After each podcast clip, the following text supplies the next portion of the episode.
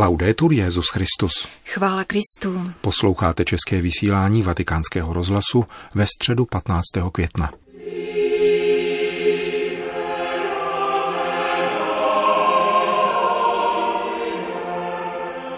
Na svatopetrském náměstí se dnes po ránu sešlo navzdory dešti asi 10 tisíc lidí na generální audienci Petrova nástupce. Zahájilo ji čtení z prvního listu svatého Petra.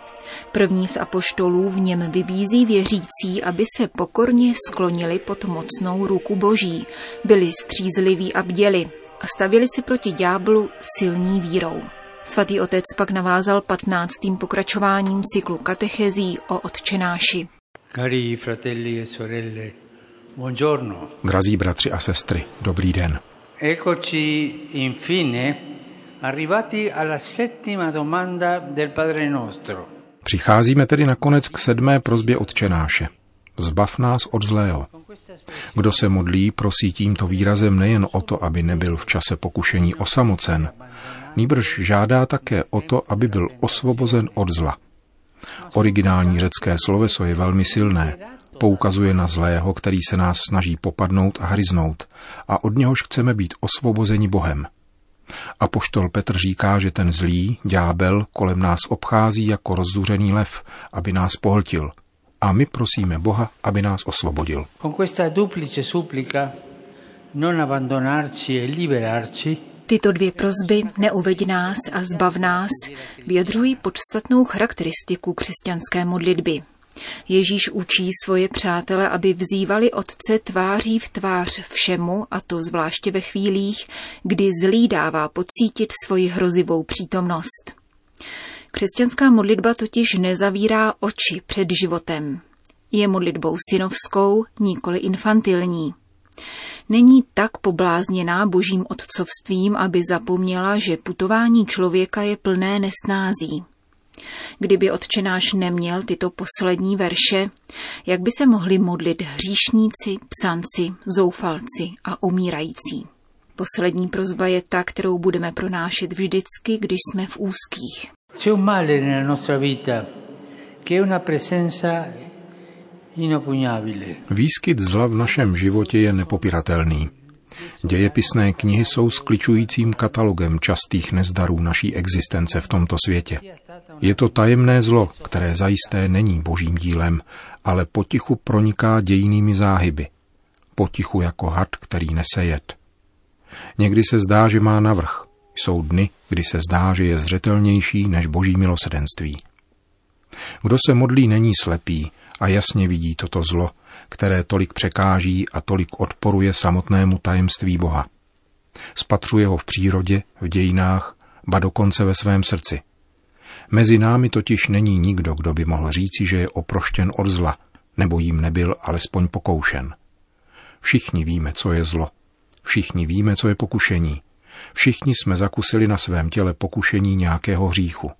Pokušitel nás ponouká, nutí ke zlému a říká, učiň to, Pomysli na to, jdi tudy.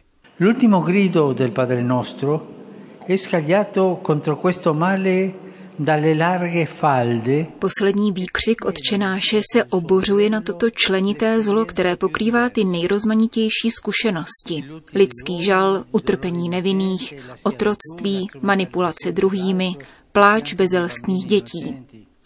Všechny tyto skutečnosti v lidském srdci protestují a dostávají hlas v posledních slovech Ježíšovy modlitby. Právě v paších nacházejí některé výrazy odčenáše nejpůsobivější odezvu. Aba, otče, tobě je všechno možné, odej mi ode mě tento kalich. Avšak ne co já chci, ale co ty chceš. Ježíš plně zakouší tento bodec zla, Nejenom umírání, nýbrž smrt ukřižováním. Nejen osamocení, nýbrž i opovržení. Nejenom nebraživost, nýbrž i krutost, zavilost proti sobě. Ano, toto je člověk, bytost, jež je určena k životu, přeje si lásku a dobro, ale neustále vystavuje sebe i své bližní zlu, až do té míry, že můžeme být pokoušeni zoufat si nad člověkem. Cari fratelli e sorelle, così il Padre nostro assomiglia a una sinfonia. Drazí bratři a sestry, Otčenáš se tak podobá symfonii, která se v každém z nás dožaduje dokončení. Křesťan ví, jak ujařmuje moc zla a zároveň zakouší, že Ježíš, který nikdy nepodlehl jejímu lichocení, je na naší straně a přichází nám na pomoc. Tak to nám Ježíšova modlitba zanechává ten nejcennější odkaz, totiž přítomnost Božího Syna, který nás bojem za obrácení osvobodil od zla. V hodině posledního zápasu vybízí Petra, aby zastrčil meč do pouzdra. Slibuje litujícímu Lotrovi ráj a všem lidem okolo, kteří si neuvědomují probíhající tragédii, podává upokojující slova. Otče, odpustím, vždyť nevědí, co činí. Dal perdono di Gesù sulla croce scaturisce la pace. La vera pace. Z Ježíšova odpuštění na kříži proudí pokoj. Pravý pokoj přichází z kříže, je darem z mrtvých vstalého, darem, který nám dává Ježíš. Pomyslete, že Ježíš poprvé zdraví slovy pokoj vám, pokoj vašim duším, vašim srdcím, vašim životům. Pán nás obdarovává pokojem, odpouští nám, ale my máme prosit, zbav nás od zlého, abychom nepodlehli zlu. Toto je naše naděje, síla, kterou nám dává vzkříšený Ježíš, který je tady mezi námi. Je zde.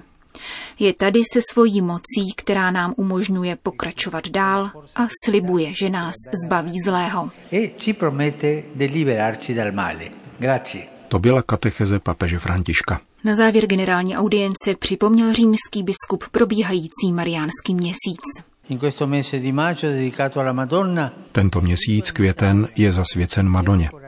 Napodobujte ji, buďte odvážní a schopní otevírat srdce Bohu a bratřím, abyste byli nástroji Božího milosedenství a Boží laskavosti. e della tenerezza di Dio. Grazie. A po společné recitaci modlitby páně všem požehnal. Dominus Hoviscum. Sit nomen Domini benedictum. Aiutorium nostrum in nomine Domini. Benedicat vos omnipotens Deus, Pater, et Filius, et Spiritus Sanctus.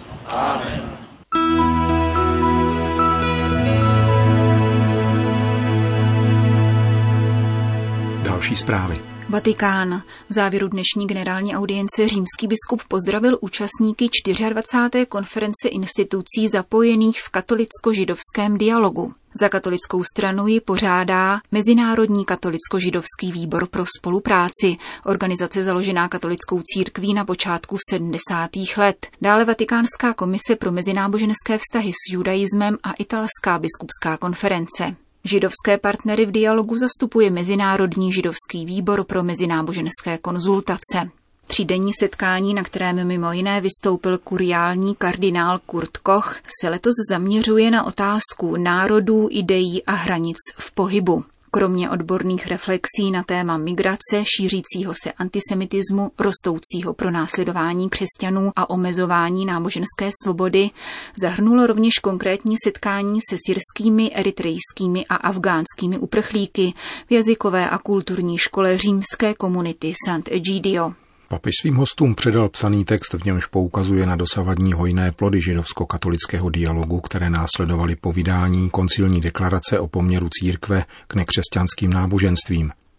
Sdílíme bohaté duchovní dědictví, které může a má být stále hlouběji doceňováno tím, že bude narůstat naše vzájemné poznání, bratrství a společné úsilí ku prospěchu dalších lidí píše František a vítá diskuzi o aktuální situaci ve světě, poznamenané znepokojivým nárůstem antisemitismu.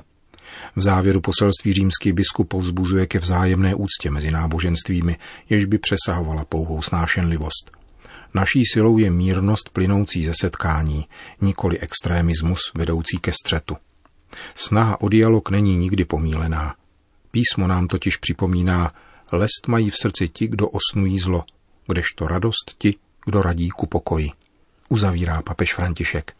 Itálie. Na Papežské Salesiánské univerzitě v Římě se debatuje o nastupujících kvantových počítačích a umělé inteligenci. Zejména pak o tom, jakou roli v tomto technologickém vývoji hraje člověk ve své jedinečnosti a jaký se nastolí poměr mezi lidským a umělým myšlením, zda následný či autonomní. O těchto etických otázkách nejsou lidé dostatečně informováni, vysvětluje profesor Fabio Pasqualetti, děkan Fakulty komunikačních studií na zmíněné univerzitě. Umělá inteligence a zejména ta, která bude určena ke zvládání specifických problémů, nepochybně ulehčí práci, která dříve obnášela určitou rutinu, čím se stane velice rychlým, praktickým a hospodárným řešením. Na druhé straně jedna z knih Jerryho Kaplana nicméně nese poněkud znepokojivý název. Lidé už nejsou třeba, aneb práce a bohatství v epoše umělé inteligence. Robotizace řízená umělou inteligencí samozřejmě lidem usnadní fyzickou námahu. Ovšem je evidentní, že se začíná šířit do oblastí vyžadujících kognitivní úsilí, jako jsou sekretářské práce, diagnostika či dokonce soudnictví, což nás zavazuje k tomu, abychom se zamysleli nad smyslem života a případně jej jinak naprogramovali a především nově rozvrhli své společenské vztahy. Umělou inteligenci nelze a priori demonizovat, ovšem stejně tak nezasluhuje naivní důvěru kvůli možné manipulovatelnosti, podotýká italský profesor. Umělá inteligence je stroj stvořený lidmi, v jehož pozadí najdeme politická a ekonomická rozhodnutí. Myslím, že může sloužit lidstvu stejně jako mocenským zájmům, čemuž by bylo třeba zabránit. Pokud by se naše intelektuální, technologické, vědecké a ekonomické síly skutečně dali do služeb lidstvu, nedomnívám se, že bychom se umělé inteligence museli obávat.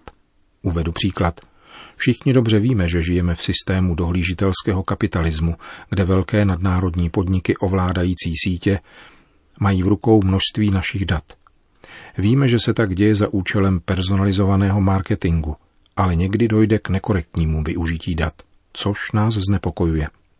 Zde ovšem musí nastoupit politika a občanská společnost, které si to musí uvědomit a uplatnit nárok na vlastní prostor, na soukromí a správné nakládání s daty. V rozvoji umělé inteligence úzce souvisí s transhumanismem, proti němuž se ozývají stále častější hlasy rovněž z akademických institucí, jak dokládá nedávný manifest profesorů několika evropských univerzit. Francie. Gotické katedrály zůstávají místem první evangelizace. Dosvědčují to francouzští biskupové. Minulý víkend organizovali už po 12. noc katedrál. Ze soboty na neděli čekalo na návštěvníky 40 otevřených gotických chrámů. Kulturní akci doprovázely náboženské programy. Jak poznamenává biskup Jean-Claude Boulanger, katedrály nadále přitahují zástupy věřících a nevěřících. Jeho katedrálu v Bajo navštíví každý rok více než milion lidí.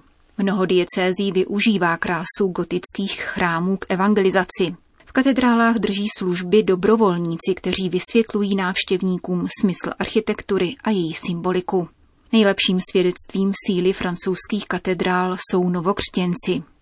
Dospělí žádající o křest nebo běžmování často vyprávějí, že chvílí duchovního probuzení pro ně byla návštěva v takovém chrámu, říká biskup Boulanger. Pro mnohé z nich se návštěva katedrály nebo jiného kostela stala duchovním prožitkem. Proč? Protože jsou to místa proniknutá duchovností. V životě poznamenaném stresem a spěchem mnoho našich současníků hledá vnitřní pokoj.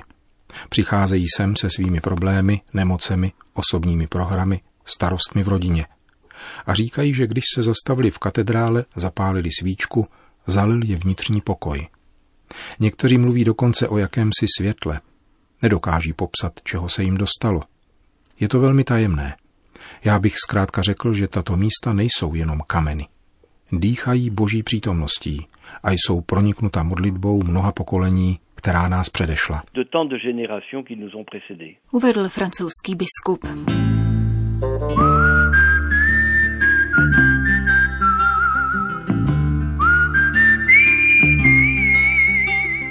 Končíme české vysílání vatikánského rozhlasu. Chvála Kristu. Laudetur Jezus Christus.